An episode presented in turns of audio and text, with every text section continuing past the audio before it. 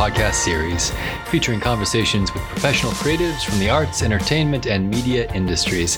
Here we explore various approaches to craft and career, and even consider how those two can sometimes work together.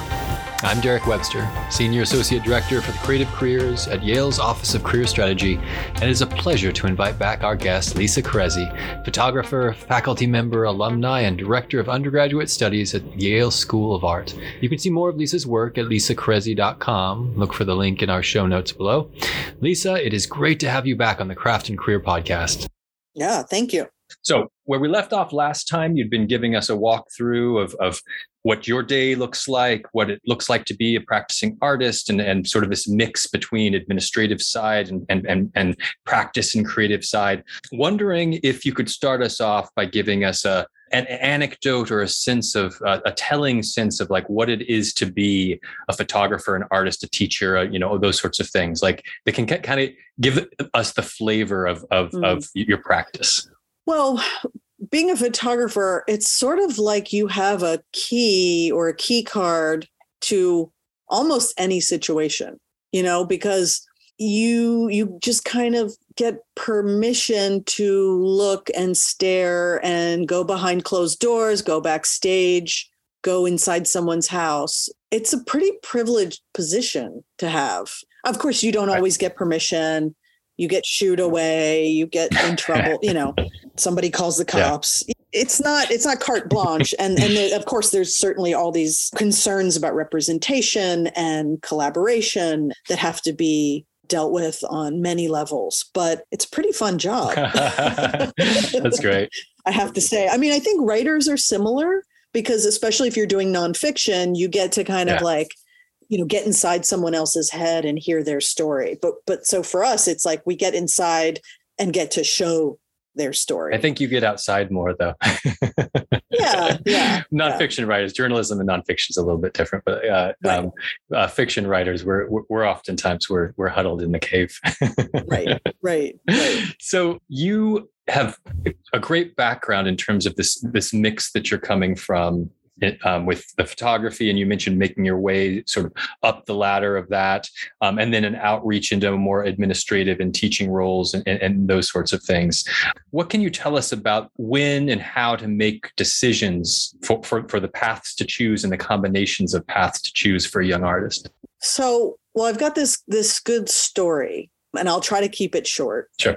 But it is it's like one thing leading to another but i think it's worth diving into it because it's really instructive. Mm-hmm. and it i mean it leads me directly to here and you know my role at yale and and being asked to to share my experience and expertise in a podcast. So so had all these things not happened we wouldn't be talking right now yeah, i don't think. So an example is I remember being in my dorm room in college. So this would have been 1995 or four. And I remember talking about thinking about graduating. And I said I wanted to work for Nan Goldin. She was one of my favorite photographers. And I just was like, I'm going to work for her. So, flash forward just a few months, uh, moved to New York, got to support yourself somehow. And I found a job at a lab that I think is no longer in existence called Lexington Lab. Hmm. And it was the black and white lab that developed and printed some of fashion's biggest names like Bruce Weber and Steven Klein. You know, also did some artists' work like Susan Lipper, who's an alum, and even people like Lou Reed, who was a rock star, who I waited on once. So I'm working this lab. But the reason why I was attracted to this lab is there was a, a photo magazine called Blind Spot, an art photo magazine that went out of business, but I think has come back to some degree. And it was run out of the same office. And the wife ran the art photo magazine, and the husband ran, ran the lab. And so there wasn't room for me at the magazine, but there was room for me to work at the lab. So I think that that's the connection. I actually applied to work at the magazine. They gave me a job at the lab. Someone who was working at the magazine saw that I was kind of overqualified, didn't belong, was headed for bigger things. And she said, Well, you know, my I know someone who's Nan Goldin's studio manager. You know, I can get you an interview. So she got me an interview, and I don't think Nan was going to hire me. Actually, I don't think the studio manager was going to hire me. So, meanwhile, I, and this is all about one thing leading to another and connections and kind of taking advantage of things when you can. So, we would get all these invitations at the lab to fancy openings. And there was one to an opening at MoMA that I never would have been able to go to or be invited to. But there I had the card in the mail and it was just going into the recycling, into the trash. So so I took it and I went to that opening having not heard back from Nan.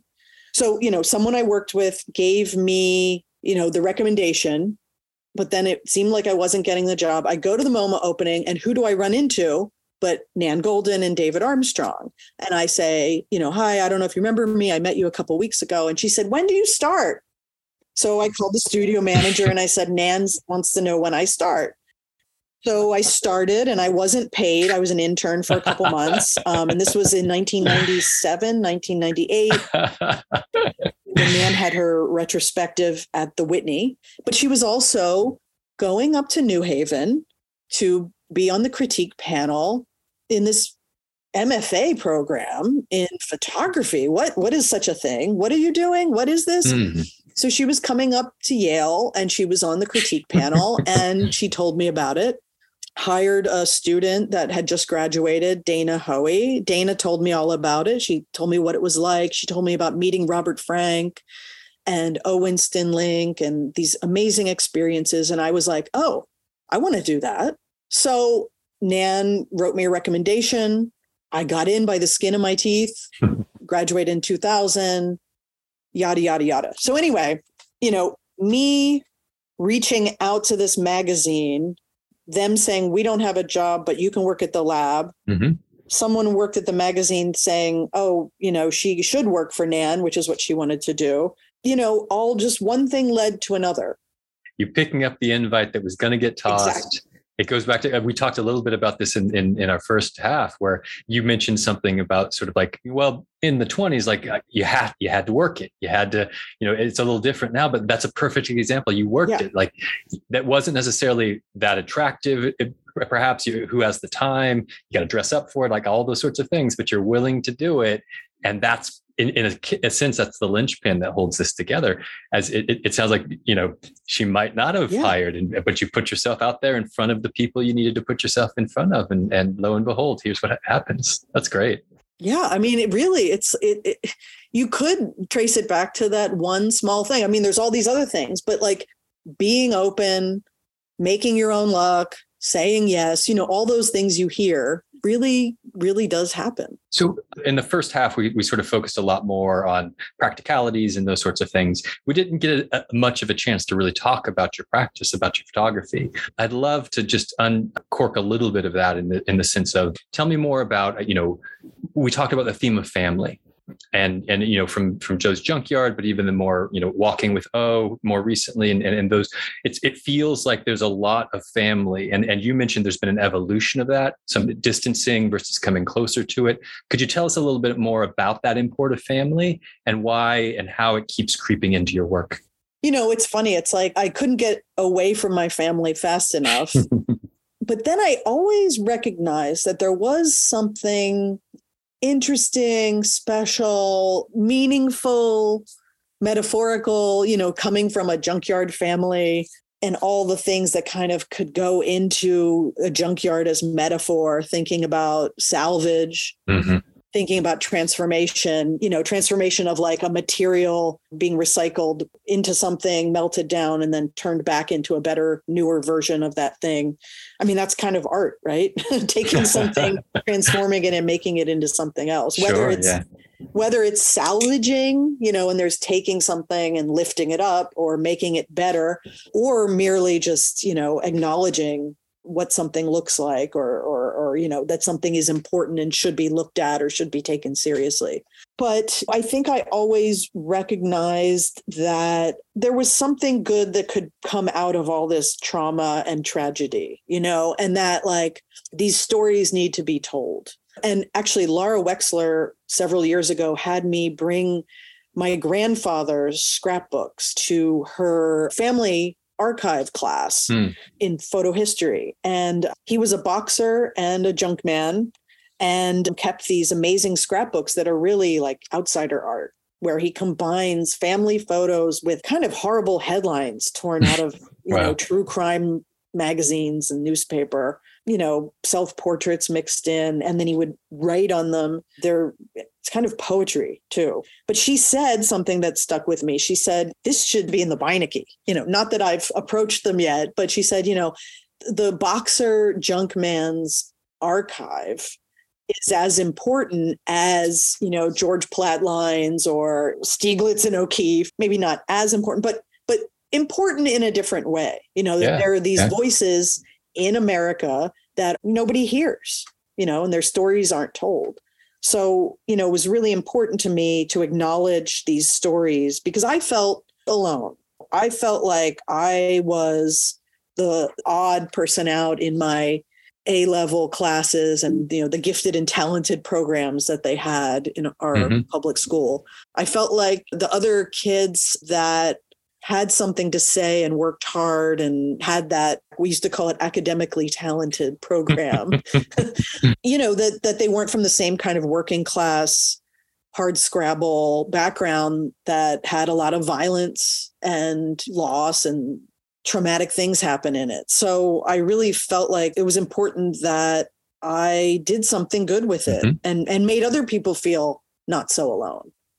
You yeah. know? And so I think that I always had a fear that, you know, if I start my own family, I'm going to repeat the mistakes of the past. And I think that that's a fear a lot of us have because yeah. there's a certain baggage that you carry and a weight you carry, and you carry it like in your genes too. like it's not just, you know, up here. Right. It's it's in your body. You know, I think that's where the postpartum work of the the walking with Audley, uh, which I call Walking with O on my website. And then also, uh, you know, I've mentioned that I have some book projects in the works, and all three of them are about family. You know, there's the one that is about losing my dad and grandmother in quick succession and thinking about, you know, becoming a parent and having life be a full circle living breathing entity you know and that there's a future and that my daughter lives on you know my daughter's genes carry their genes and they live on quite literally right. through her. And and that addresses that fear that i had about repeating the mistakes of the past. Another book project with minor matters which is the one with the deadline coming up in a couple weeks takes place at my family grave where I had installed a security camera, wow. like a hunting camera. So you see a year and a half go by, kind of a mourning period go by, where the seasons change. And the only visitors pretty much are the wildlife and the landscapers. Wow. And then the other book that I'm working on with an alum of the program who is involved with a book publishing company called Roman Numerals. It's actually couldn't be more of a family affair. It is a book. We're still working on whether it's going to be one book or three volumes, where there are photographs by myself, my husband, uh, who also teaches in the photography program, Benjamin Donaldson, and then our daughter. So mm. it's our pa- kind of family pandemic lives wow. in these three bodies of work that were made at simultaneously when we were all stuck in the house together. And it's really interesting to see how these three people that are connected living the same life in a way, but from three different perspectives, and how our lives are intertwined. And we have some of the same ways of seeing the same things, and then some different ways of seeing the same things. Yeah. So, yeah, family, families, I can't escape it. You know, you can't escape your family. But what rich material and, and, and, you know, lovely to see all the different layers of approach there. Again, you know, kind of documentary, but found space, but also mm-hmm. lived space. You know, just phenomenal. Just how many different ways you're finding to approach. You know, what might be a source the same theme, but look at all the content is so so so varied and sounds so beautiful. Thank you. And I, I think that I've been a pretty straight ahead, going out in the world kind of photographer. And so my exposure to other modes of picture making through being at Yale and through seeing all of these lectures and constantly nourishing myself with other people's work sort of allowed me to kind of like oh, I can let you know the motion sensor um, hunting camera into my work. I can I can work you know cyanotypes in. I can work studio pictures made of my grandmother's and my dad's uh, belongings. You know, the kinds of pictures I would never make before. Um, I've only been able to kind of let into my practice just through being inspired by other people's work. So we're back to community. Yeah. Another theme that, that kind of feels like it bleeds from your work in, in, in, really effective ways. You mentioned transforming or, or uh, recontextualizing things. You know, you've done defunct amusement parks and and space behind haunted houses and and strip clubs and and and then the re- rebirth into burlesque. Tell me more about that theme because it's it's it's such an interesting one to lay against the family theme, but at the same time, there, there seems to be this sense of wanting to expose or explore the thing on the edge of the assumption about the thing found. Is that a good interpretation? And and and what is what's in your work that sort of draws you that way? I think I was first drawn to those kinds of spaces for two reasons. One is quite literally, they are spaces of escapism right where where one would go to escape reality so mm. i was really interested in what what's the reality what's this what do the surfaces look like when you shine a light on them when you see them during the day when they're not meant to be seen you yeah. know what is laid bare about the futility of escaping reality by looking at the the the spaces that are built to house those fantasies. Yeah. You know, and even the the the burlesque dancers to a degree, you know, they are reenacting they're kind of doing time travel you know in a way they're like reenacting a world of striptease and burlesque that is long gone and in a way it's sort of a fantasy that we can ever go back to the 50s you know and why would we want to but uh, they're they're sort of you know, I'm also sort of using a flash or like going behind the stage or backstage to kind of just give a little glimpse into, you know, what what does it really look like when it's not fabricated for consumption? Mm. You know, and I found myself on that project specifically elbow to elbow with other photographers who weren't doing that at all. They wanted the glamour shot. Sure. Um, yeah. They wanted the light to be perfect. Whereas I want to show the flaws. I want to show where things break down. And it's not that I'm being wholly critical. I'm being, I don't know, I think you can be critical with love, mm-hmm. you know, and embrace something while also looking at it squarely in the face. Mm-hmm. And then the other part of it is related to the escapism is I think I had a lot of people in my life who had addictions of one sort or another. So, you know, a lot of seeking those places you mentioned out was born out of first going to like bars and nightclubs and mm-hmm. places mm. where people get inebriated yeah. and kind of looking at the spaces built for that and looking at how ugly they can be and looking at how you know uh, the ugliness of addiction really yeah. so i was trying to understand i think also why the people who i loved needed to escape so much like what was so what's so terrible about this that you need to not be feeling it yeah. so i think that's where a lot of that comes from in the first place even if that's not where you end up that's mm-hmm. that was the impetus for seeking yeah. out kinds of places well, and again, much like we talked about with the family side of things, it seems like a theme, but it's one that you, you trace it so differently in so many different spaces. And, and perhaps even in exploring the different types of artifice that are involved along the way, it complicates the question, right? right? Like, because sometimes it's artifice and sometimes there's a truth in the artifice and sometimes there's an absence in the artifice. Yeah. So again, you know, beautiful work. I wanted, I know we're almost out of time. So, you know, I wanted to uh, come back around. You mentioned a few of the different projects that you uh, have coming up, but anything else on the horizon, anything else that you want us to know about, anything else that we can, you know, shovel over to our audience and, and have them take a look? I think having three books in the works is is is pretty huge, especially since yeah. I haven't published a book since 2014, right. which is the year my daughter was born. So, um, I mean, I've really been consumed with that, and so one of them, I have some ideas about who to go to soon with the book dummy, and then the other two, I said one is going to be with Minor Matters books, fingers crossed, and then Roman numerals and then after that, I'm hoping to just find a way to see if any of this work is exhibitable, you know. Mm. And so in the museum world with curators, that's one angle to try to shop this work around with them, try to get get it in front of them.